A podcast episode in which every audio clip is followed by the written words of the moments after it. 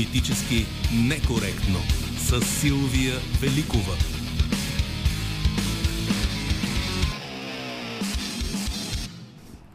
Здравейте от екипа на Политически некоректно в неделя. Работим заедно с Добрина Карамболова, звукорежисьор е Камен Жеков. За Политически некоректно в социалните мрежи се грижи Евелина Георгиева, а музиката избира Марина Великова и днес ще слушаме музикалното дете чудо Били Айлиш. Всички говорят за продължаваме промяната. Ще го направим и ние след 13 часа в разговор с мандатоносителя пресния лидер на партия Средна европейска класа Константин Бачийски. Веднага след това ще коментираме и политическите новини, включително и от днешния ден, с анализатора Димитър Аврамов. Явлението Меркел е тема на рубриката ни отвъд хоризонта, която ще чуете на финала на предаването буквално след секунди. Седмицата през погледа на Иво Барлев в новините ни с добавена стойност. Политически некоректно. Акции, акции заради високата цена на тока, продължаващи процедури във връзка с предстоящите избори от гледна точка на регистрацията на желаящите и новината, включително от онзи ден, че ДПС също ще участват на президентските избори за първи път. Това са само част от темите на отиващата си седмица. Ще коментираме с вас всичко, което ви се струва важно, включително и начина по който се налага новия политически проект политик, промяната продължава и реакцията на основните политически сили към него, която реакция твърде много напомня на реакцията към президента Рума Радев. Но за това, след като чуем какво ни е подготвил за тази седмица, Иво Балев от Вестник сега. Новини с добавена стойност. Триумфалното крадене на шоуто – Здраве желаем във всяко едно отношение, уважаеми радиослушатели, скъпи съучастници. Намислил съм една работа да ви фръкнат шапките. Имам нов естетически проект, по-точно два естетически проекта, но единият е и малко политически. Единият ми проект е за опаковане на мадарския конник да открадна малко от шоуто на Кристо. Другият ми проект е за разопаковане на кандидат-президента на ГЕРБ. Исках да разопаковам и да представя на публиката кандидата на ГЕРБ за тия важни национални избори. Както в интернет се прави unboxing. Това е рекламно разопаковане на нов пазарен продукт. Това обяснение беше за по-възрастната публика. Те младите много добре знаят какво е анбоксинг. На сън да ги бутнеш с някакъв опакован подарък, веднага ще ти го разопаковат и ще похвалят качествата на продукта във всяко едно отношение. Консуматорчета. Аз съм българче не знаят, ама анбоксинг знаят. Макар че ако трябва да сме честни, някои по-малко значителни кандидат-президенти също не го знаят, аз съм българче. А преди години имаше такъв случай, няколко видни личности от обществения ни живот бяха предизвикани да кажат на изуст «Аз съм българче» и се оказа, че от групата изпитани само етническият турчин Вежди Рашидов знае цялото стихотворение – обаче, както Кристо и Жан-Клод срещаха какви ли не препятствия и неразбиране при осъществяването на проектите си, та даже и след смъртта си, така и пред моите проекти се изправиха едни коджа проблеми. И тук трябва да обясня пък на младите какво е това коджа. По-старите слушатели, които помнят османското присъствие, знаят, че думата коджа означава грамаден, стар, велик, като стария коджа Балкан, който е всъщност Стара планина или Хемус – Хемус е древното име на хубавата ни планинска верига. Така че, когато пътуваме от София за Мадарския конник, всъщност пътуваме по магистрала Коджа-Балкан, там където е построена малко или много законно. Виждате ли, драги слушатели, как се получава? Връзката между поколенията се губи. На младите трябва да се обясняват популярните архаизми, на старите трябва да се обясняват новите реалии в популярната култура. Така върви смяната на поколенията в политиката, с конфликти и неразбиране, говорене на различни езици, повече емоция, по-малко свяст и логика. Няма приемственост. Статуквото се е малко поизчерпало, дума да няма, силите на промяната обаче още не могат да се самоосмислят и да се отстоят като такива. А пак някои социолози разправят, че статуквото почнало да се окопитва и на тези избори щяло да покаже на новите играчи къде зимуват раците и как се краде шоу. За това именно исках аз да разопаковам кандидат президента на ГЕРБ и да го представя по най-диалогичния начин, така че да го разберат и млади, и стари правилно. Обаче в ГЕРБ скриха кандидата си, въпреки обещанието на Цвета Караянчева, че ще го представят в началото на септември. То края на септември дойде, кандидат няма. Борисов последно каза, о, има време до 12 октомври. Преди няколко дни лидерът на ГЕРБ пусна мухата за Димитър Николов от Бургас, ама така я пусна, че по-добре истинска муха да беше пуснал да ни бръмчи в главите. Гледайте го, вика Димитър Николов, какъв е прекрасен кмет на Бургас. Това беше въдица с две кукички. Едни го разтълкуваха в смисъл, че този е именно кандидатът, други си извадиха обратния извод, че няма да е Димитър Николов. Но все пак се изчистиха някои въпросителни, защото сега е ясно, че или ще е Димитър Николов, или ще е някой друг. Предния път и Цецка Цачева така я криха до последно и накрая спечели Румен Радев. И сега така го мътят герб този коджа кандидат, а днес е неделя ден за пропаганда и културно-масова дейност. Идеално щеше да я дързопаковам кандидата при Мадарския конник и да го представя на обществото диалогично. Ама не стана. Другият ми културно-естетически проект е да опаковам Мадарския конник, за да шашнем целия свят и околните села. Само, че сега не знам към коя община да се обърна за съдействие по този мой проект. Нали си спомняте, че и Кристо така си движеше нещата. Намисли някой проект, пък ходи да го съгласува сумът и време с конкретните власти, които в крайна сметка трябва да дадат зелена светлина. И Кристо така си правеше проектите. Години наред се подготвя, после ту упакова, ону упакова, само и само да ядоса половин България и Вежди Рашидов. Така де, ама село Мадара в момента не си знае общината. В село Мадара точно днес има референдум, в който жителите ще се произнесат към коя община искат да е историческото село към община Шумен, както е последните 20 години, или към община Каспечан, както е било преди това и както иска отново да се стане част от мадърската общественост. Така че и този мой проект е временно на пауза, но аз не се отказвам и ще се боря за налагане на естетическите си възгледи до последен дъх, че и след това, както Христос си довърши последния проект в Париж, постмортем. И този негов последен посмъртен проект, опаковането на триумфалната арка, като че ли най-много огорчи половината България, която не възприема естетиката му. То да имам политическа подкрепа, охо, ще ги слея за нула време двата ми проекта. Ще опаковам мадърския конник, ще го разопаковам и отдолу ще извадя кандидата на ГЕРБ, яхнал бяла кобила. Много ефектно можеше да стане, ама пусто, нямам политическо и естетическо лоби по високите етажи. А пък на Бойко Борисов мухата с Димитър Николов е малко в стил Думам ти балдъзо, сещай се баджанако. Тоест Борисов намеква, че нищо не намеква. Абе, кърдат ми шоуто, това е цялата игра. Спъват ми естетическите проекти, за да не им затъмня политическите фойерверки. И в заключение мога да ви дам исторически пример как се краде шоу. Точно на днешната дата, 26 септември 1960 г. в Чикаго е проведен първият телевизионен предизборен дебат между кандидатите за президент на Съединените щати Ричард Никсън и Джон Кенеди. Обаче същия ден Фидел Кастро, пресен, пресен министър-председател на Куба, им откраднал шоуто и произнесъл най-дългата реч в историята на ООН. 4 часа и 29 минути витийствал младия харизматик от острова на свободата и хвалял съветската политическа доктрина, като същевременно громял американския империализъм. 4 часа и 29 минути, а не като мене за 5 минути да си изпея песничката. Жестоко напрежение на склад. Поддържат шоумените прочути. Къде се крие този кандидат в 12 часа без 5 минути? Новини с добавена стойност. Здравейте на първия ни слушател. Здравейте.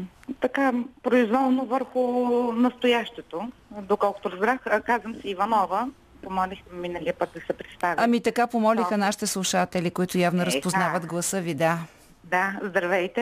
Е, Смятам, че няма проблем човек да е граждански активен. Няколко събития е, и няколко коментара много бързи.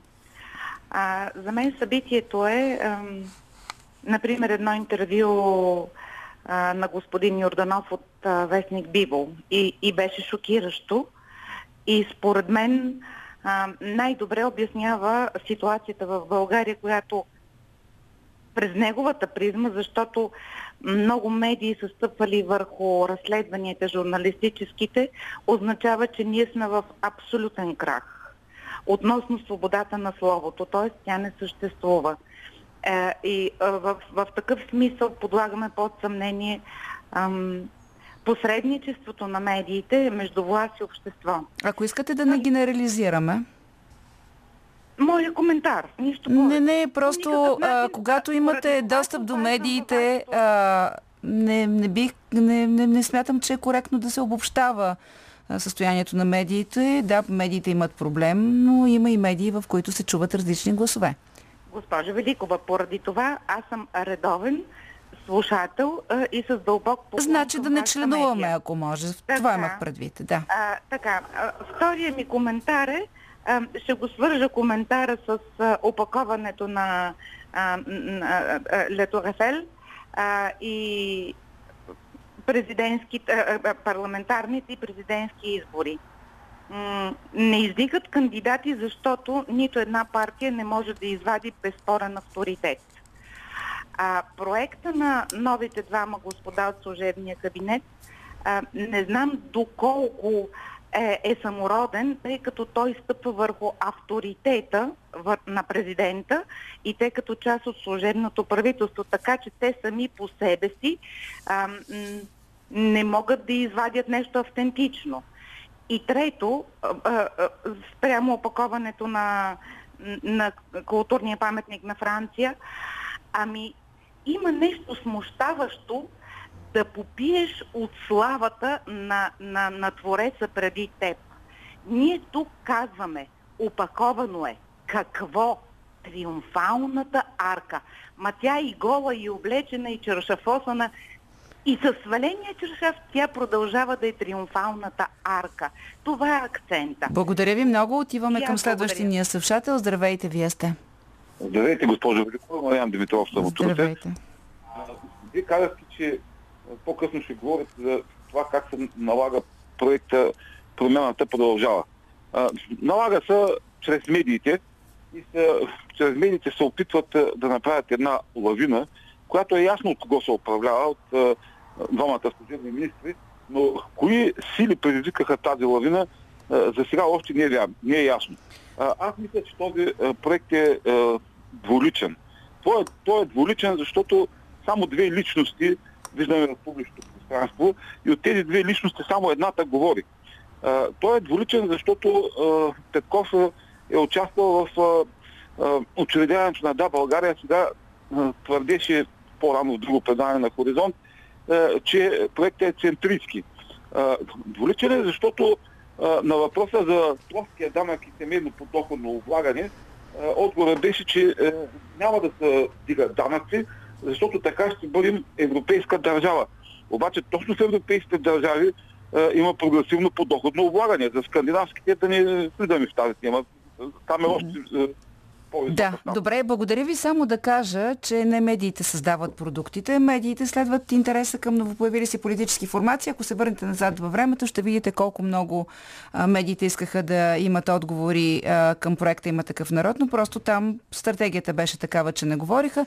По същия начин, а, не защото медиите са така вдигнали на педестал Борисов, просто беше интерес на неговата поява в политиката. Той беше търсен.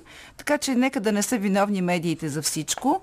А, хората говорят и в този смисъл, когато говорят и отговорят на въпроси, има интерес да им бъдат задавани въпроси. А, тук има да така развесели нашата аудитория. Имаме едно мнение на Светослав Георгиев в скайп, който пише, че е напълно възможно Димитър Бербатов да бъде номиниран за президент на републиката а, и чисто процедурно да се изчака измарения конгрес на БСФС на 12 октомври да се проведе. Само вице-президент подходяща политическа ориентация ще му трябва. А, пише и помахва усмихнатото личе, личице на Светослав Георгиев в скайп. Сега към следващия ни слушател. Здравейте! Здравейте, Ангел Тодоров от Бургас. А, вие сте от града на мандатоносителя. Не го знам какъв е. Ме той е общински съветник, господин Бачийски, как не го знаете? Вижте, Добре. Госпожо. Дайте нататък. А, аз съм, да не ме изключите, български патриотичен, съжалявам, че тая, употребявам тая дума, която не, не и не всички. А, националист. а, когато се обадя на някои от тъй наречените патриотични станции, които аз, а, всяка една от тях... Какво имате да кажете за седмицата? уважавам, Господине? и изключвам. Да. Но на вас специално най-много слушам националното радио. Кажете Това какво е... мислите за отиващата си седмица? Не, не просто за, за отиваща седмица. Аз много работи искам, искам да кажа, но а, първо на вас ще ви кажа, че вие постоянно, ето преди обяд, както ви слушах пак, а, този Йордан Цонев, Ама то, той Йордан Цонев вече до гуши ни, ни Добре, не се ядосвайте обедно време. Кака и само него включвате от патриотите. Добре, благодаря. Нито... Благодаря ви, господине. Сам, си, а, сам а, така насочихте как да приключи този разговор. Няма нужда да си повишаваме тон, както ще ви помоля, уважаеми слушатели, да уважавате избора ни на събеседници. Всеки от тях има своята роля в взимането на решението в тази държава и има право да участва в предаванията ни, поне така и в Хоризонт, не знам как е в другите медии. И сега към следващия слушател. Здравейте. Здравейте. Ами вижте, то малко трудно ще се стигнете и тук до консенсус, както и в парламента, нали?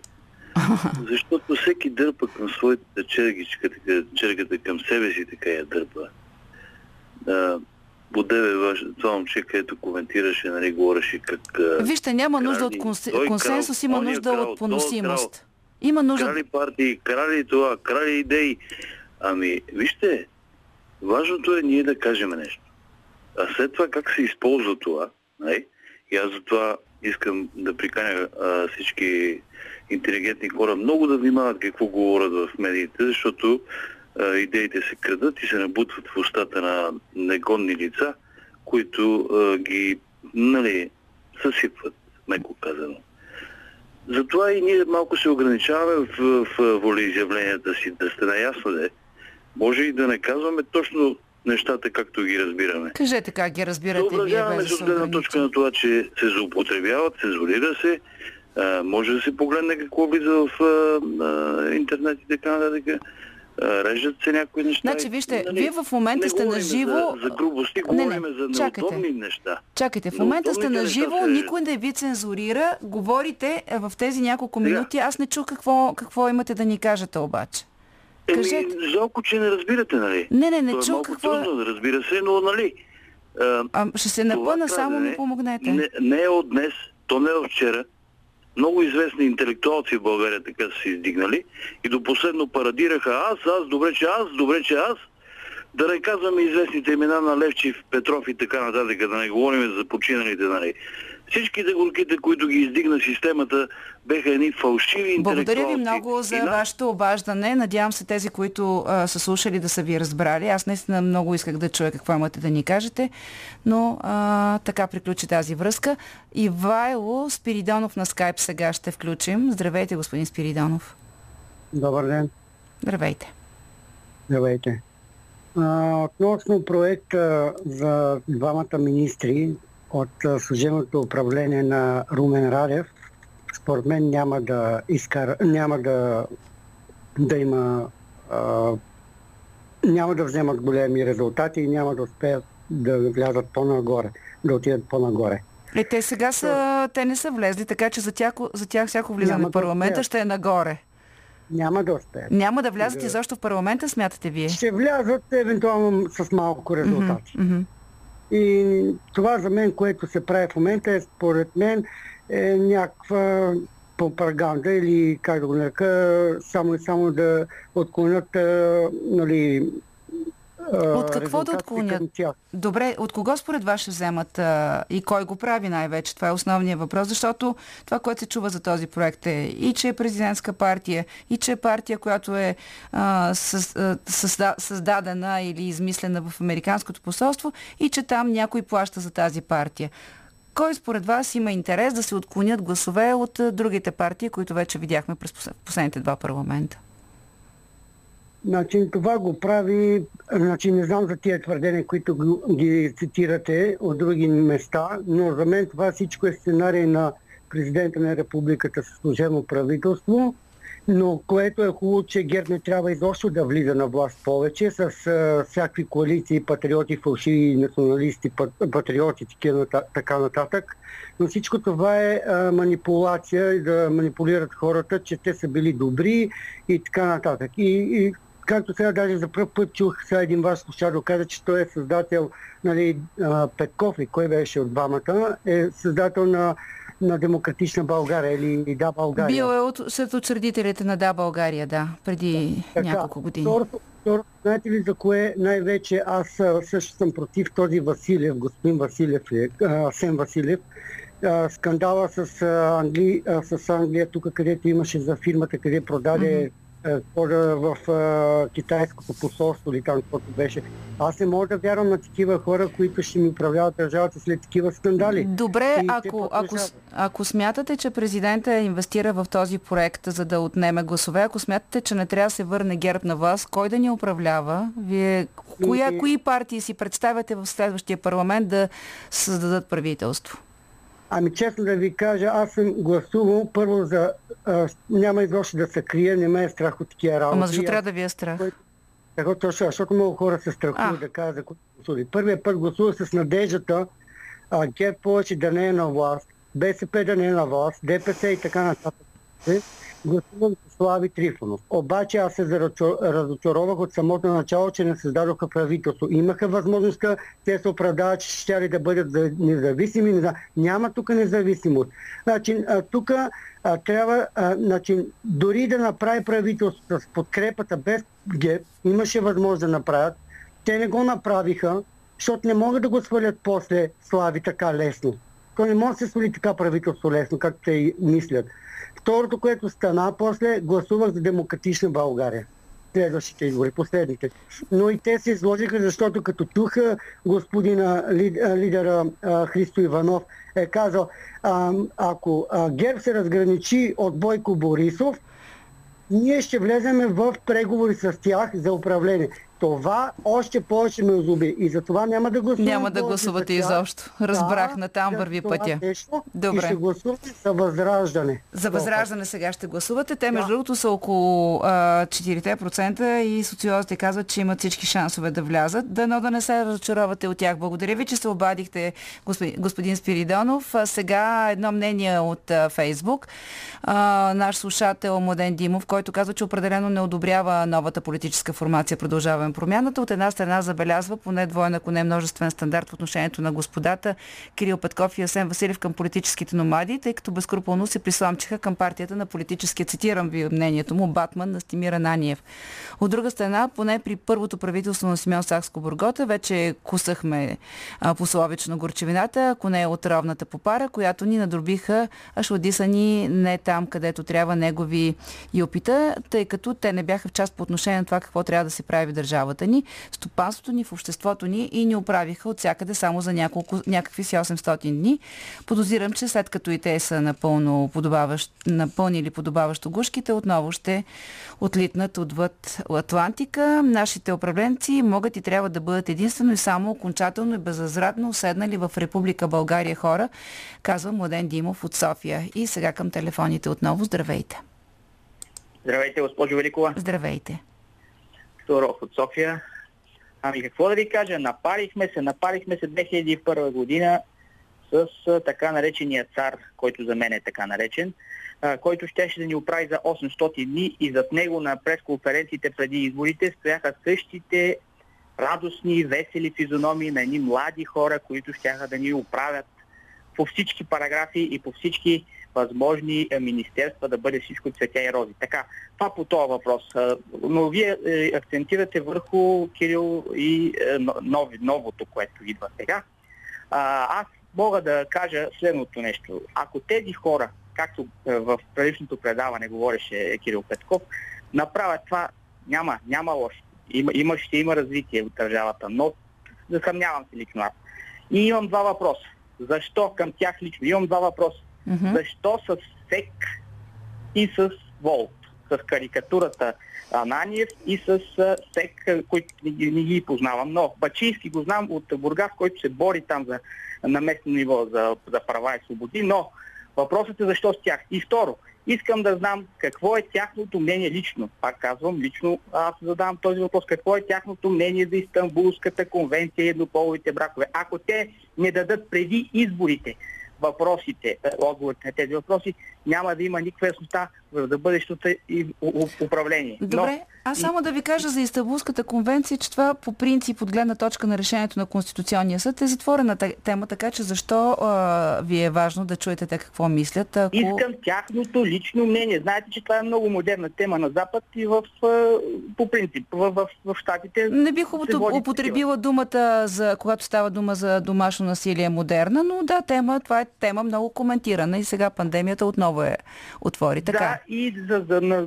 завършване да кажа, призовавам отново българите, като отидат не пред урните, защото няма да има урния машини, като машините. отидат машините да мислят за кого пускат. Не за филмови За кого звезди, натискат. За, хора, които работят. за кого Добре. натискат. Добре, като застанат пред дисплея да мислят. Сега към следващия ни слушател. Здравей. Имаме ли още слушатели? Нека да пусна. Да или не? Ало. Здравейте, вие сте. Е, здравейте, госпожо Великова. Росен Иванов се казвам. От Свищов се обаждам. Е, без, без съмнено, най-важното събитие от седмицата е напредващия нов политически проект. Тези млади хора явно са се заели сериозно и на широко. Съвсем накратко, това, което бих споделил, първата крачка, която трябва да направят, тя е в много направления. Но най-важното от това ми се струва, че трябва да направят една сериозна ревизия на държавната администрация. Защото администрацията е на държавно и на местно ниво е пълна в преобладаващата си част. И моля да бъда извинен, че ще употребя един малко груп израз. Не с професионалисти, а с политически удобни въртогърници.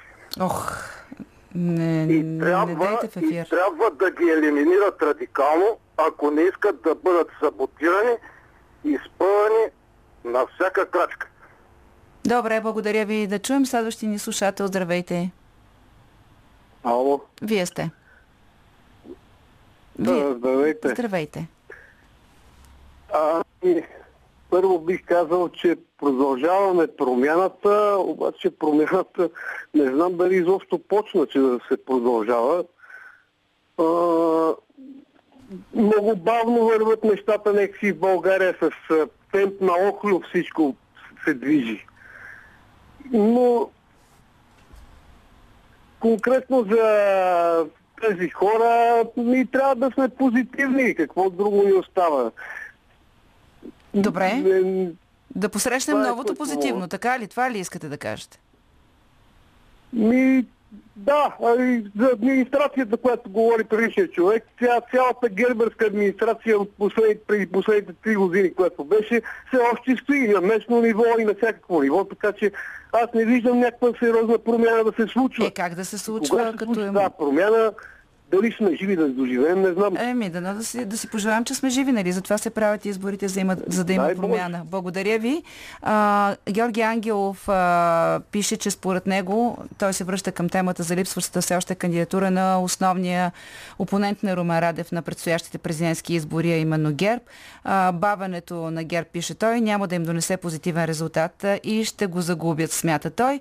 А иначе според него събитието на отиващата си седмица е поредния протест блокада на превозвачите а, заради и предстоящото, казва той, а, предстоящите акции и проверки, свързани с цените на тока, пише Георги Ангелов. И към телефонните сега с, може би, последния ни слушател. Здравейте.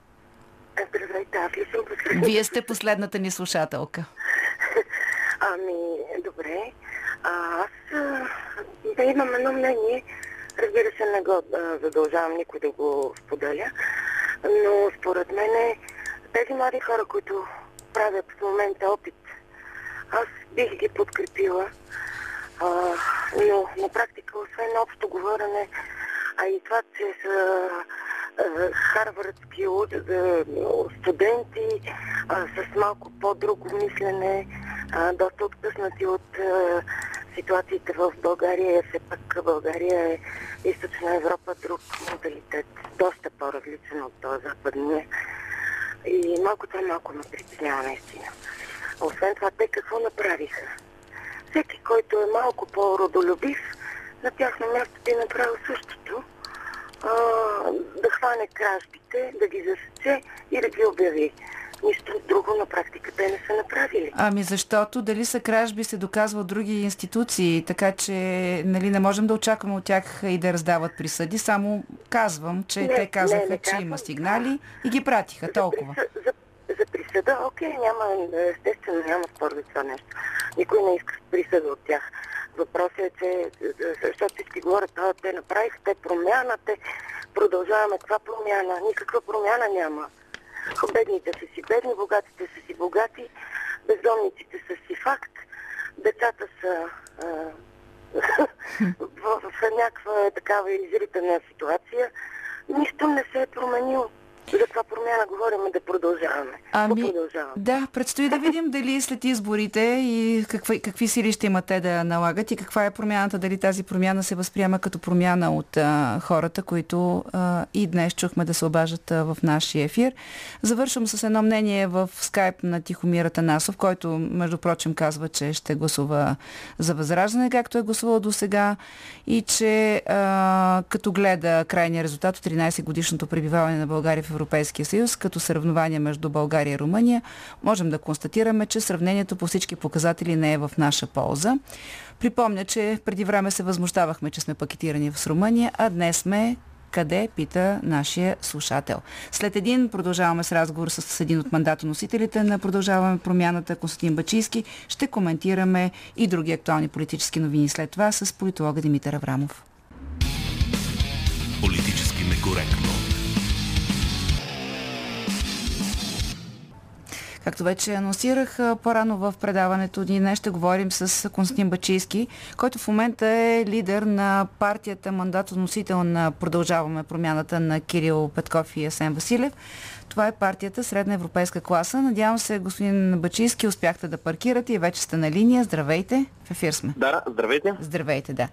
Някъде на път ви хващаме, защото оговорката ни беше първо да се чуем. Сега по партийни дела, смисъл свързани с изборите ли сте на обиколки или подготвяте предстоящия конгрес на партията, доколкото стана ясно, че вие сте упълномощен да я ръководите до 9 октомври, когато ще има и избор.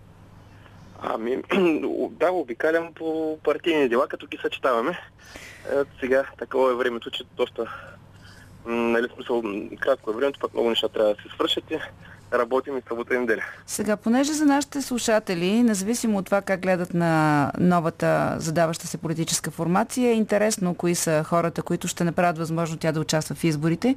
Ми се струва важно да поговорим малко за средна европейска класа. А, имате ли структури в страната, доколко можете да бъдете полезни в намиране на почтени хора и в страната, или основно Бургас е така центъра на вашата партия? Ще ви отговоря така. На партията има структури в м, 7-8 града, но определено може да помогнем за намерението на почтени хора, тъй като а, нещата, каузите, по които работя през последните 10 години, а, се оказаха така, че привлич, привлякаха много хора, м, които искат а, да променят нашата родина. Когато преди 10 години почнах да боря първите казуси, както Росенец, нали, той просто този казус е по-известен, тъй като получи медийно, широко медийно отразяване. Но аз съм правил а, много такива казуси назад във времето и когато преди 10 години се обърнах назад, в гърба ми нямаше никой. Няколко години по-късно дойдаха привърженици от цялата страна, които симпатизираха на това, което правим. И когато се обърнах, вече тук да ме имаше хора, а сега напоследък, когато се обърна, виждам гора от хора, тълпа от хора, така че смятам, че определено тези хора, които ам, са инако мислещи, които самото статукво или начина по който се е развила а, България през последните 10 на 12 години и не, не, не се харесвали това, което се е случвало, а, по естествен начин ние ги привлякахме във време. Добре, а защо до сега, защо до сега а, не можеше вашата партия да, да получи това национално а, така признание за, за каузите си. Вие сте а, от струва се 2017 година насам, сте били в коалиция с различни формации. Те основно, между другото, са в патриотично-националистичния спектър, нещо, което а, не чуваме като, като послание от партията на промяната. Има ли връзка, а, така, връзката ви сега с Петков и Василев, с смяната на оставката на Георги Манев, който до сега ръководеше средна европейска класа? Истина е, че а, назади във времето сме имали коалиционни споразумения с а, формация от Патриотичния фронт, а, от патриотичната част на, а, така, на политическия спектър. А, но а, трябва да, да обърна внимание, нали, да вашите читатели да запознаем каква е идеята на средна европейска класа.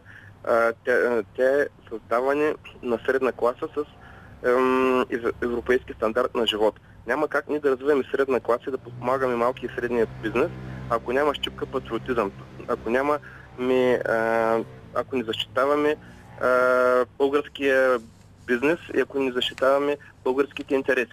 Затова назади във времето сме имали партньорство с а, такива формации, а, защото сме имали някои допирни точки. Но мога да, да смея да твърдя, че до сега съм нямал такова пълно припокриване като политически виждания, както с а, проекта Продължаваме промяна. Какво точно? Значи този проект той няма партийна програма. Кое с, в кое видяхте да, значи, вашето пълно покриване? Това, вие не сте а, съвсем права, че няма а, програма. Съвсем скоро ще се запознаете. Тя е доста интересна, обхваща доста области. Има работни групи. Тоест, вие сте работят... видял преди ние да я видим, така ли? Това ли казвате? Е, съвсем нормално като коалиционен партньор да съм видял преди е, нали, и да сме обсъждали преди да се пусне в публичното пространство. Добре, колко преди? Хайде да поговорим за това. Кога всъщност стана ясно, че вие тръгвате заедно в политическия си път с Продължаваме промяната? Бяха ли още двамата министри и министри, когато се а, готвеше това ново политическа, тази нова политическа коалиция? Реално за а, политическата а, формация и защо за политическия проект Продължаваме промяната, почнахме да говорим след като двамата служебни министри а, напуснаха своите постове, тъй като те бяха заявили, че докато служебни министри ще говорят само единствено а, по въпроси, които засягат а, съответните министерски позиции и се удържаха на думата. Тоест, а, те ви бяха заявили на вас или публично го бяха заявили? Имам предвид, виждали ли сте се преди това? А, не само публично, но включително и на мен. Аз с Кирил Петков съм се виждал и преди това, тъй като се познаваме от преди той да стане ам, служебен министр. Имало е каузи в годините назади, където сме имали допирени точки. Не знам дали имате представа, но на протестите пред Сарайци в Росенец миналата година. Той беше един от хилядите протестиращи, които се бяха стекли от цялата страна. И вие още тогава сте видял в него политически потенциал, така ли? Ами да, а, ние сме се поддържали връзка и покрай случая с Корал и покрай с червници и така нататък. Ще разкрия за вашите служители една малка тайна. В началото на тази година, а, още преди а, да има служебно правителство, преди да се знае, че Кирил Петков ще бъде служебен министр, аз и други мои съмишленици бяхме решили да направим политически проект, който да е над партия партиен, за смисъл да може да привлече хора от ляво и от дясно. И всеки от нас си беше направил листа с е, хора с мислени, с които иска да си партнира. Тоест, канил сте се да напускате партията сек, а, не, не, не, Средна европейска класа? Не, не, това не е така, не ме разберете правилно. Тоест, по-скоро обединение на различни партии и, и организации искахме да правим януари месец тази година. И в моята шорт-листа, в моят списък, от хората, които бяха, на които познавах и които бяха, с които исках да се партнирам, беше името на Кирил Митков, но това нещо, нали, този проект не се случи. Аз даже ням, а, така иначе се завъртяха работи по друг начин и а, в последствие нали, той стана служебен а, министър. По времето, когато е бил служебен министр, ние сме си комуникирали единствено и само по служебни въпроси. Реално а, формирането на... Какви служебни министри има един общински съветник от Бургас с един министър? Моля? Как, какви служебни въпроси обсъжда един общински съветник в Бургас ами, с един примерно лети, е, проекта, ко, е, който аз имам за летище mm-hmm. е, Равнец, това е, е бивш, това е бивше военно летище, което през 2018, през 2017 година държавата го прехвърли на община Бургас. и аз имам проект за създаване на индустриална зона с статут на свободна безметна зона и собствено карго летище, което да развие... Обсъждал сте този проект с него, така ли? Да, да, точно така, нали? Тоест, аз съм го търсил само по служебни въпроси. Разбрах. И, а господин Василев... Само единствено, след да. като първото служебно правителство приключи своя мандат. А господин Василев беше ли в шорт-листата ви? А, не, аз тогава не го, а, не го познавах все още. Запознах се с него съвсем наскоро, преди да формираме а, този проект. А, и да ви кажа честно, а, то да даже това не бяха преговори, защото много от другите медии ме питат как протекаха преговорите. Но това не бяха преговори, ние просто седнахме и поговорихме като самишленици. Всеки а, каза какво мисли, как, какво трябва да се промени в България, за да оправим нашата родина. И така като си поговорихме съвсем а, м, така ентусиазирано и видяхме, че почти не се препокриват а, м, на, така вижданията си казахме, ми защо да не го направим тогава заедно. Доб... Така много бързо, за това много бързо се формира този проект. Добре, как, как, каква е ролята в този проект на другата партия, която също се води мандатоносител ВОД? Вие познавате ли с господин Ананиев и Борда, който в момента ръководи тази партия? Там също ли имате такива съвпадащи виждания? Защото а, коалицията предполага все пак да има единомишленици вътре. Да, а, аз се познавам от преди формирането на а, проекта Продължаваме промяната. Познаваме се покрай протестите, виждали сме се тук там е дори по телевизионни студии, така нататък, но нашите, а, нашето, познавахме се, но сравнително слабо, т.е. натежаването, може да се каже, че главната министър така значително натежа тяхното мнение, нали, за... Да бъде другата партия. Добре, сега така ли ще бъде и от тук нататък, господин Бачийски? Каквото кажат двамата бивши министри, това ще бъдат правилата в коалицията. И сега предстои редене на листи.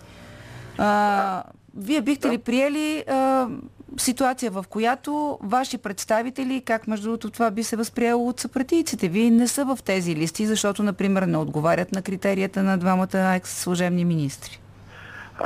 за тези критерии, а, нали, заедно а, сме стигнали и сме от, утвърдили тези критерии, така че ние не избираме хора по партийна принадлежност, избираме хората по качествата, които те притежават. Тоест може нито един член на СЕК да не е в тези листи?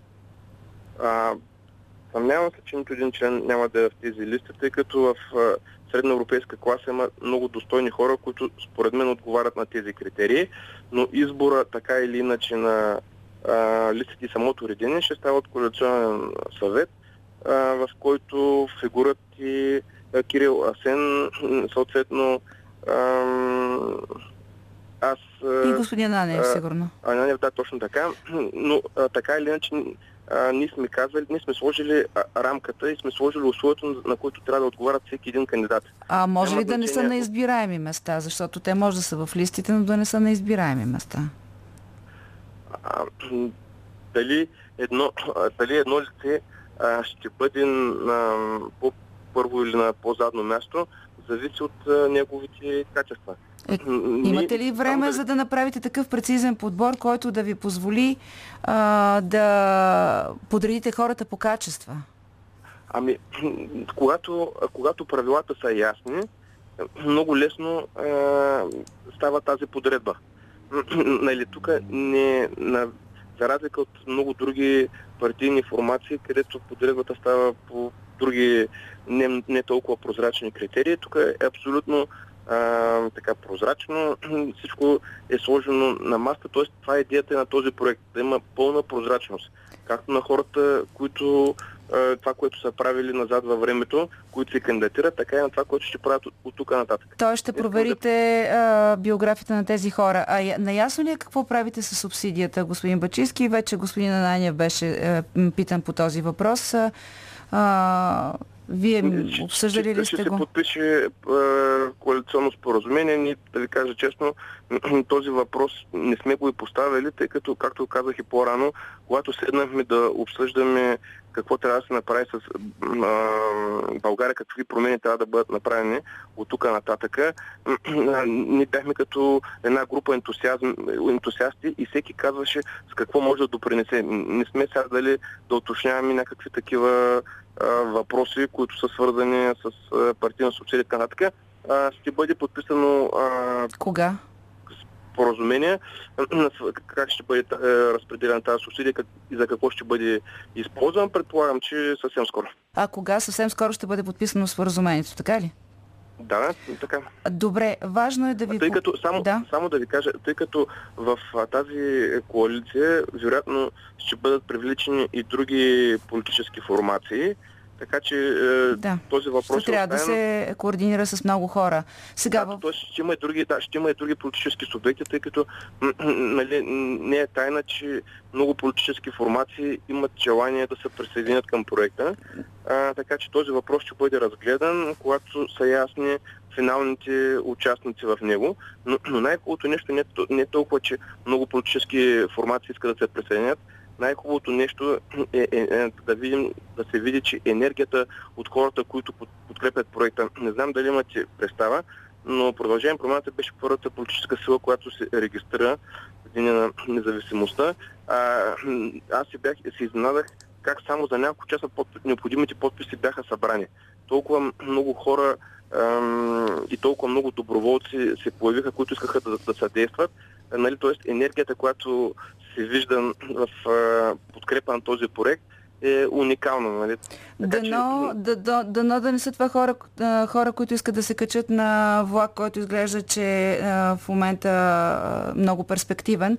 Да ви попитам последно, тъй като в едно интервю казвате, че сте бил канен да оглавявате а, листа и на Изправи се БГ, ние идваме сега се казва, но може би е било в периода, когато са се наричали още а, мутри вън. В интерес на истината тази година съм имал предложение Да. Седем политически партии да им оглавявам листа тук за Бургас. А, Дали- аз не съм направил, съм Да, отказал. и четох, че един от аргументите ви е бил, че в тази коалиция се действало на принципа каквото Мая каже. А може ли да се окаже, че сега тук ще се действа на принципа каквото Кирил и Асен кажат? Ами, за хората, които ме познават, ем, знаят, че аз е, ем, правя само неща, в които вярвам. И ем, така, в смисъл, съмнявам се, че някой би се опитал да налага мнения. По-скоро начина на работа с мен, ако е, сядаме, обсъждаме и ако някой ме убеди, че дадена теза е правилна, аз бих е подкрепил. Добре, Но, дано- Не мога да възприема някой да ми да казва конкретно това е така, без да се аргументира за добро или за лошо. Просто това ми е черта на характера, която нали, ми е дала възможност през последните 10 години така като погледна назад във времето, да, да съм вземал правилни Добре, решения. да, да видим. Времето ще покаже за решенията и за отношенията. Благодаря ви много, Константин Бачийски, който е председател на а, до избирането на титулярен а, председател на партията, мандатоносител на Продължи промяната, средна европейска класа. Ние продължаваме в разговор с политолога Димитър Аврамов. Здравейте, господин Аврамов. Добър ден. Сега на двата полюса е отношението към тази формация. От една страна има страшно много суперлативи. Ето и господин Бачийски казва колко много доброволци са се появили, които искат да подпомагат партията. Можем да го видим и през социалните мрежи. На, друга, на другия полюс са крайно критичните и подозрителни към тази формация все още не във вид на политически проект мнения, даже като да няма по средата. Ми, това е българска социална ситуация. У нас а, всичко е на любов и омраза. Не спираме да се замислим. Има ли основания да има такова полюсно отношение към тази, а, този проект? Ми, не, няма никакво основание. Аз не съм сигурен, че има полюсно отношение, да ви кажа.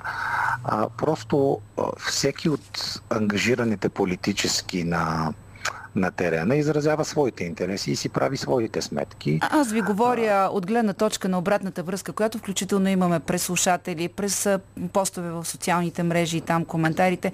А, ясно, че политическите партии ще се ситуират а, с, така, изхождайки от собствения си политически интерес. Но нали все пак тези формации се се превръщат в парламентарно представени през избори. Аз за това ви попитах за по-скоро общественото отношение към този проект. Сега в обществото има известно напрежение а, поради факта, че не може да бъде конструирано политическо мнозинство в Народното събрание. А, конституционното състояние на служебните правителства винаги е временно. То не трябва да продължава дълго. А, това, че основните партийни централи не могат да намерят теми за консенсус в обществото е проблем. Категорично. Когато няма консенсус, има раздробяване на политическото пространство, съответно а, известно напрежение. За мен председателите на политически партии се държат като племенни вождове на африкански племена и всеки настоява, че трябва да стане на неговото, започвайки от двете най-големи – ГЕРБ и Тана. И двете имат своя собствена истина, искат тя да бъде наложена и всяко мнение са се посреща радикално. В такава ситуация, пак казвам, двете най-големи носят най-голяма отговорност, в такава ситуация разбира се, че хората са поляризирани към всичко. Вижте обаче колко интересно. Дали е нещо ново или е нещо старо. Като казахте двете най-големи, аз абсолютно по инерция си представих как сега ми казвате ГЕРБ и БСП защото съвсем доскоро така бяха двете най-големи. Сега вече, може би, втория ще е различен. Това е някаква промяна, нещо се е случило явно. Защото, може би, следващия втори няма да бъде ИТА на някой друг. Виждаме, че партиите от 2 до 5 са с минимални разлики помежду си. Ами вижте, промяната в в електоралната тежест на БСП е очевидна, откакто Корнелия Нинова е на пое, и пое ръководството и не смятам, че имаме време да я обсъждаме. Не, маркираме, да. Обсъждаме в момента, да. А, това разбира се не значи, че следващ лидер на по-просветен лидер на, на БСП не би успял да върне партията отново в първия ешелон на, на българската политика няма едностранно движение в, в, обществ, в обществената сфера и в политиката. Ако а, предизвикваш доверие, го получаваш. То Ако всъщност... не предизвикваш, разбира се, се свиваш. То всъщност дори самия резултат на ГЕРБ е относително победа, защото те като, като тежест и като гласове са вероятно толкова, колкото са били на преди, предишните избори. Просто има нов субект, който се появява. Говори се, че е възраждане, чука на вратата, т.е. ще има а, а, преразпределение не на принципа, че някой много стърчи на другите, а просто, че другите са по средата. ГЕРБ е партия, която е свързана структурно с властта. В последните 10 години те успяха да стъпят а, насякъде, включително и в малки населени места. Управляват общини, има много хора, които са свързани чисто биографично с ГЕРБ, а биографичният избор е по-силен от политическия и в този смисъл не е изненада, че ГЕРБ има стаби, е стабилно представена партия. Освен това, в крайна сметка, а не можем да отречем правото на хората на политически пристрастия. Това дали харесва, не може да бъдеш обвиняван за това, че харесваш една партия или не, която и да е тя. Така че ГЕРБ има друг проблем. ГЕРБ има проблем, че е в политическа изолация, под карантина, заедно с ДПС и никой не иска да прави каквато и да била политика с тях. Вижда се, че ГЕРБ се опитват да разчупят този модел но за сега не успешно. Явно не знаят как. А как ви се струва онази реплика на Йордан Цонев, а, че за да спасим държавата, ако трябва а, и след тези избори вече ще се съберем трите партии? Вижте, аз съм виждал, виждал съм много умни хора да казват всякакви неща. Господин Цонев е опитен политик, преживял е различни политически катаклизми, беше в СДС, след това отиде в ДПС. Той е доказал, че... Не става за партията на Кирил Петков със сигурност, защото е бил ами, повече от една партия. Не, не, не. Вижте, всеки става, всеки става за това, за което вземе решение, че става. В крайна сметка има свободна воля. А, не мисля, че от една реплика, която показва провала на това, на показва неспособността да се сформира мнозинство в краткия втори парламент тази година, трябва да правим някакви генерални извори. ДПС има стратегически проблеми, тежки проблеми. Партията е нарочена за флагман на корупцията в България. А тя не е така ли, защото казвате нарочена? Ами няма значение аз какво мисля. Важно е какво мислят хората. Значи, ние, които правим политически анализи, трябва да базираме това, което мислим, което казваме не на собствените си предпочитания, а на това, как казват хората. Дали аз харесвам ДПС или не харесвам, няма значение. Важно е какво казва общество. Имате... И тази гледна точка няма значение какво харесвам аз изобщо всъщност. Тоест, приемате абсолютно безкритично и това, което пък ДПС казва насрещно, че от през годините не Пеевски е бил олигарх и е контролирал правителства и, и институции, а Иво Прокопиев го е правил дори без да стане депутат. От това, от това, което казах, не може да направите такова заключение. Ами защото нищо това е казано, е другата гледна нищо. точка, че имаме и друг олигарх, който включително и сега се посочва като нищо. баща на този проект. Ама, дайте ми възможност да ви отговоря. Казвам, давам ви. Нищо, нищо казано от ДПС не може да се приема безкритично. Разбира се, че корпоративните войни на ДПС с господин Прокопиев или с който и да е са гледна точка на ДПС. Разбира се, че не трябва да вземаме страната на ДПС или на която и да е друга воюваща страна, с която воюва ДПС.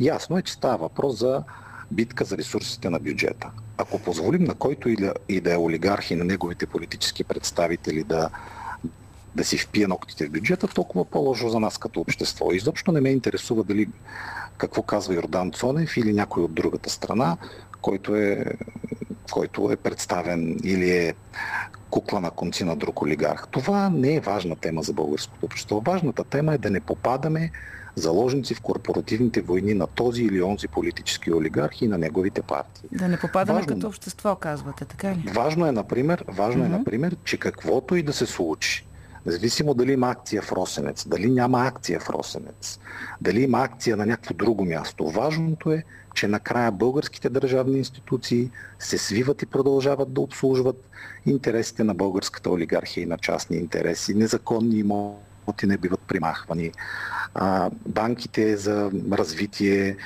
и другите държавни институции минават от ръцете от един политически контрол в друг. Това е важното. Важно е за българското общество сега през тези избори да произведе състояние, в което да се намират компромиси, разумни компромиси в полза на хората и е важно да бъдат направени стъпки, така че България да не прилича на гето във всяко едно отношение. Гето на Европейския съюз, разбира се. Ние все пак сме след, сред развития свят и България има позитивен позитивна тенденция в развитието си. Добре, как е, като е важно това, как мислите, че може да се случи то? Следите изявите и заявките, които идват от всички участници в политическия живот, които най-вероятно ще имат тежест и в следващия парламент. Кой, кога трябва да се започнат да си говорят? Сега ли? След изборите ли? За мен най-важното нещо е в след... Сега е изборна кампания всеки представя собствената си позиция като истина. А, сега е време избирателите да гледат рационално, ако могат, всеки да подкрепи тази политическа заявка, която му е най-близка. Разбира се, дай Боже да се взимат информирани решения. И след изборите е много важно цялото общество да натисне, да осъществи огромен обществен натиск към парламентарно представените партии, да разговарят конкретно за политики и проблеми, а не за разпределение на постове и кой какъв ресор от държавния бюджет да яхне и да започне да го точи. Тоест, необходимо ни е да натискаме много политиците и затова сте много важни вие медиите, свободните медии, да, да ги натискаме след изборите, да следват дневния ред на обществото, това, което е важно наистина за хората, а не някакъв заместващ дневен ред, да си водят корпоративни войни в крайна сметка какво следва от корпоративните войни? Или едната корпорация печели, или другата, или постигат съгласие, което съгласие много често е зад гърба на обществото и в на обществото. Тоест, трябва да искаме максимална прозрачност при преговорите, следващото Народно събрание и трябва да искаме политическите лидери да спрат да се държат като вождове на африкански племена. Трябва да си говорят за политика. Аз ви разбирам чудесно звучи, само че нито мога да си представя как ние медиите можем да ги накараме да не се срещат по офиси, ако те са решили, че и това е легитимно, защото вие чухте, че срещите в офиса на Слави Трифонов, за които постфактум научихме, там ни беше казано, ние отидохме с добри намерения, ма то не е всичко, което а, се, а, около което се договарят а, управленски политики или хора, трябва да се случва по този публичен начин. Тоест, как, как си представяте изведнъж това, което видяхме през последните два парламента, под натиска на медиите на обществото да се случи по различен начин? Вижте, у нас много бързаме. Има такъв народ, например, тръгнаха с много така, с заявка за много почтенни цели, за реформи и така нататък и накрая се отдавиха в собствената си неспособност да предложат модел, организационен модел на правене на нещата. Първи, първи, знаете ли, първата, първата полука от миналите два парламента е, че говоренето в аз форма трябва да приключи. Ако някой иска да промени модела на управление на държавата при ГЕРБ, трябва да спре да говори в аз форма. Има ние. Има съгласие, има разговор, има диалог. Не може да седнеш на масата на преговори с идеята, че ще стане това, което ти искаш. Независимо дали преговорите са публични или са в нечи офис. Няма нищо лошо в разговорите в офис. Културата на политическо участие е свързана с изслушването на другия, с от, отнема известно време да осмислиш позициите на, на отсрещната страна в разговорите, ако искаш и да разбереш, че успешната, така, успешния модел на развитие винаги е по средата. Нали, ако искаш да правиш нещо, което всички да те слушат, правиш едноличен търговец и оставаш в бизнеса. В политиката не е така. Добре е да разберат това. Необходимо е културна просветеност на кандидатите за власт. Може би преди да, да станат кандидати за власт. Обаче всички ли да си говорят, защото а, какво беше, когато всички се разбират, губи народа. Имаше един такъв израз, не точно цитиран от мен. Все пак, а, може би някакви принципи имат значение. Разбира се, че имат значение а, и разбира се, че трябва да е ясно какво правим. Вижте, а, има конкретни задачи за решаване и разбира се, има идеологически подходи към тях. Има ляв, социал-демократически подход към решаване на проблемите с бедността, има по-десен, по-капиталистически. Един минава през малко по-високи данъци, през дистрибуция на, на продукт, другия минава през по-низки данъци, намаляване на, на държавата и така нататък и така нататък. Нямаме време да обясняваме това в ефир. Въпросът е хората, които се занимават с политика, да са чели книги, да, се, да имат компетентност, да разбират, а, че тяхното знание а, е важно само когато е допълнено в знанието на другите хора. Тук ще цитирам професор Фотев, който казва, и включително и за вас, за Националното радио в едно интервю, че солидарността е много важна ценност. Ние ако нямаме солидарност и ни с други и със собственици позиции, ние сме в вечно състояние на спори, война и ни с други. Така не може да се живее в политическо общество. Аз не виждам причина защо, защо партиите в новото народно събрание да, да не сложат един кръг от теми, по които няма разделителни линии. И не виждам защо Демократична България не може да си говори с ДПС по неща, свързани с националната сигурност, например. Добре, за Банката за развитие и за господин Пеевски няма да се разберат. Обаче, по отношение на, на евроатлантическия курс на страната, по отношение на националната сигурност, съм убеден, че постигнат съгласие. Защото господин Аврамов, преди да се стигне до тези разговори по приоритети, първо трябва да се състави правителство и там нещата приключват а, катастрофално. Тоест мнозинство за... Не Еми, видяхме съгласен. го, видяхме го. Не, аз, да, разбира се, с уважение към това, което казвате и към това, което се е случило, не съм съгласен. От моя гледна точка е важно да има търпение. Ако ще се прави стабилно управление за една, две, три, четири години, то трябва да има приоритети. Те трябва да се изговорят. Трябва време. Както виждаме, България със служебно правителство 6-7 месец. Света не е свършил, най-вероятно има повече а, контрол върху публичните разходи, много вероятно да се окаже, че има повече финансова дисциплина при харченето на публични пари. Разбира се, това не означава, че трябва да ходим на нов служебен кабинет. Това но означава, можем да, да го, но може да се ползва времето, докато е служебното правителство след изборите, за да се проведат тези разговори, за които говорите. Така ви разбирам. Ми, да, казах ви, за мен нещата са да. прости. Или разговаряш за политика в аз форма и настояваш на твоето, или слушаш другите и постигаш съгласие. Трябва да си изберем модел. В аз форма имам предложение какво да се случи. Бойко Борисов и Слави Трифонов сядат, правят коалиция, имат над 120 мандата и правят стабилно правителство за следващите 4 години. Ето ви решение за 30 секунди. Искаме ли това е въпроса? Ако обществото го иска да се събират двете партии в коалиции, двамата им лидери и без това дълги години бяха в добри отношения, после не стана ясно, що са скарали. Ето ви решение. Правят си коалиция Итана и Герб и всичко приключва. Альтернативата коя е? Альтернативата са разговори по приоритети в парламента и политиците, когато седнат на маста един срещу друг, да бъдат така добри, да се сещат, че представляват нас, а не представляват образите си в огледалото, които казват един на друг, аз харесвам много, пък не харесвам другия. Това не е ревю за... не е модно ревю. Добре, благодаря ви. Това беше коментар в политически некоректно на политолога Димитър Аврамов. Политически некоректно.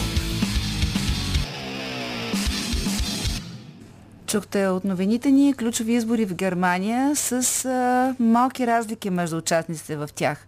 Какви ще са резултатите, ще научите от нашия специален пратеник Весела Владко в следващите часове. Но сега Лилия Димитрова ще ви разкаже повече за явлението Меркел. Отвъд хоризонта.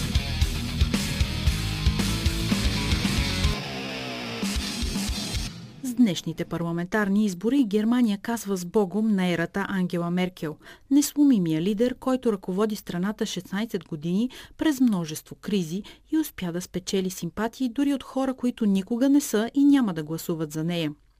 Ангела Меркел оглавява Германия почти инцидентно след победа с неголяма преднина над Герхард Шльодер и страната е буквално стъписана от перспективата жена да стане канцлер.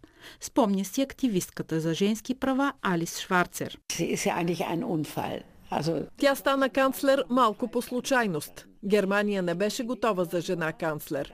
И когато я избраха с половин милион повече гласове, бившият канцлер Герхард Шрёдер излезе по телевизията и заяви, че тя няма да се справи.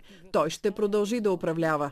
Последваха няколко скандални седмици, в които всички в демократична Германия, медиите, съпартийците й обсъждаха сериозно дали тази избрана жена може наистина да бъде канцлер. Меркел не е визионер и няма да остане в историята с голям проект, който е преследвала през всичките години на власт. Но винаги е целяла по думите й Германия и Европа да са економически силни. Именно трезвата преценка, аналитичния ум и практичната й натура, обословена от детството в ГДР, и помагат да се справи в почти изцяло мъжкия свят на политиката и да накара световните лидери да чуят думата й. Трябва да призная, че я намирам за малко плашеща. По някакъв начин тя винаги беше аутсайдер, като жена на власт, от източна Германия. Винаги стои леко в страни. Веднага се забелязва, че е различна. Но авторитетът и увереността, с които с високо вдигната глава разговаря с световните лидери и мъже, ги кара да изпитват страхопочитание. Смятам, че е страхотно как кара тези мъже да благоговеят пред нашия канцлер. Първата жена канцлер ще бъде запомнена с няколкото разтърсващи кризи, през които превежда страната, успявайки да запази ред и спокойствие. Първо е световната финансова криза от 2008, когато сеизмичните вълни от краха на американския пазар на недвижими имоти достигат и до германските банки. Меркел дава думата си на германците, че депозитите им са в безопасност, припомня Ралф Болман, един от официалните биографии на германския канцлер.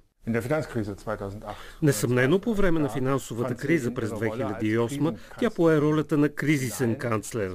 Самата тя многократно е изразявала удивлението си, че все още е толкова популярна, въпреки многото кризи.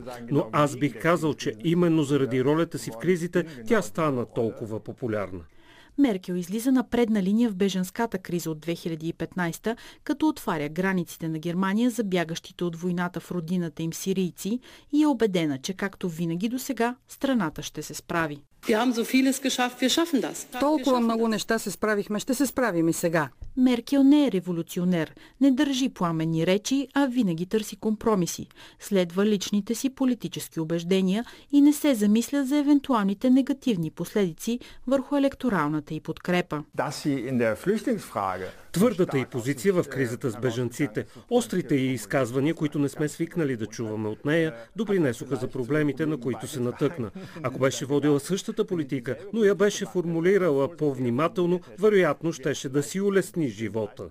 Меркел категорично осъжда ксенофобските нападения и посещава гранични пунктове и беженски лагери. Снима се с търсещи подслон чужденци, напукна критиките, че е твърде дружелюбна и гостоприемна към мигрантите. Честно да ви кажа, ако сега трябва да се извиняваме за хуманното си отношение, това няма да е моята Германия. Следващата криза е с още по-конкретно отражение върху живота на германците. Канцлера, квантов физик по образование, пуска в действие целия си научен авторитет в опит да убеди скептиците за сериозността на пандемията от коронавирус и колко е важно да спазват ограниченията. Мисля, че достигна предела в политическия си стил с коронакризата. Разбираше проблема добре, като учен дори повече от другите политици, но политическият и стил, който е вечно търсене на компромиси и ако може да не поема еднолично отговорност, я забавиха и мина година преди да наложи федералните ограничения. Но с този вирус няма време за подобни неща. Макар да е жена, задържала се на власт 16 години, едва в последно време Меркел позволява да я определят като феминистка. И то с неохота, казва Алис Шварцер. Не може категорично да се каже, че е феминистка и през последните 16 години не се е занимавала с големи феминистки дела, тъй като си имаше доста друга работа. Но подкрепи първата си жена министър фон дер Лайен да провежда малко по-модерна семейна политика, така че самото и съществуване е израз на феминизъм. Самата Меркел изразява съжаление, че едва 30% от депутатите в Бундестага са жени. Според Алис Шварцер, много дами не само в Германия, но и по света се възхищават и вдъхновяват от Меркел. Тя показа на какво са способни жените и действа с достоинство и решимост. Гордея се как отстоява позицията си пред мъжете, казва Шварцер. Една канцлерка пролет не прави. Но това вече е факт и никой не може да го заличи. В Германия има един виц. Момченце пита майка си. Мамо, може ли и мъжете да стават канцлерки? Тя вече го доказа и никой не може да го отрече. Въпреки, че крие женствеността си под деловите костюми с панталон, канцлерката не страда от липсата на чар и умее да флиртува. В крайна сметка сме жени. Но тя се опита да го потисне колкото е възможно с начина си на обличане. Делово, удобно сако и панталон, ниски обувки, никакво излишно кокетство. В същото време обаче смятам, че има уникален чар. Някаква смес от момиче и другар. Има нещо момичешко у нея. И то не само в способността и да флиртува. Вижда се при срещите и с френския президент Макрон, когато много харесва. Макар и често обект на присмех, цветните сака на Меркел много разведряват и освежават тежките политически срещи. Освен това, вече са нейна запазена марка, смятат стилистите. Какво друго да облича, освен нейния туалет? Постоянно е сред мъже, пола ли да сложи? Мисля, че подборът и на дрехи беше подходящ, а сега вече ще може да слага огърлици, дори да се развихри и да се разхожда по анцук, ако иска. За самата Меркел, лупата, с която се гледа гардероба й, е израз на лицемерие. Един мъж може да носи тъмно син костюм 100 дни подред и няма никакъв проблем. Но ако аз облека едно и също сако 4 пъти за две седмици, не спират да ме критикуват, казва тя пред германския вестник Цайт през 2019 може и да не е модна икона, но с силата и спокойствието, които излъчва във време на криза, с трезвата си преценка, дейната си природа и скромността си, Меркел ще остане в историята като една от най-влиятелните жени в света. Повечето хора ще я запомнят именно с управлението и на Германия, Европа, а дори от части света в тези турбулентни времена. И тъй като времената едва ли ще се успокоят, може би много хора ще изпитат носталгия по нейната ера. А кога тази уравновесена жена лидер, която винаги знае какво да каже, остава без думи? Когато я попитат какво ще прави след като напусне поста. Е,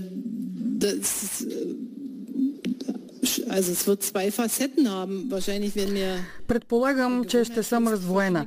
Вероятно ще ми минават различни мисли през главата за неща, които трябва да направя преди да се сетя, че това вече е работа на друг. Това сигурно много ще ми хареса. Ще разбера, че имам много свободно време. Едва ли ще приемам всички покани, които ще получа. Не ме е страх, че вече никой няма да се интересува от мен. Просто искам да имам време да разсъждавам върху теми, които ме интересуват, но през последните 16 години нямах време за тях. Вероятно ще чета много, а когато ми се затварят очите, ще ги затворя, без да се притеснявам, че нямам време за сън. Не знам как ще бъде. Ще видим къде ще се появя.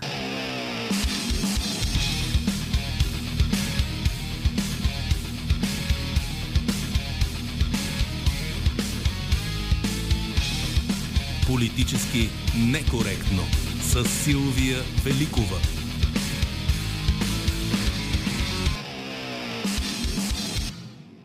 За предаването работихме заедно и с Лилия Димитрова, Добрина Карамболова, Камен Жеков, Иво Балев, Евелина Георгиева и Марина Великова.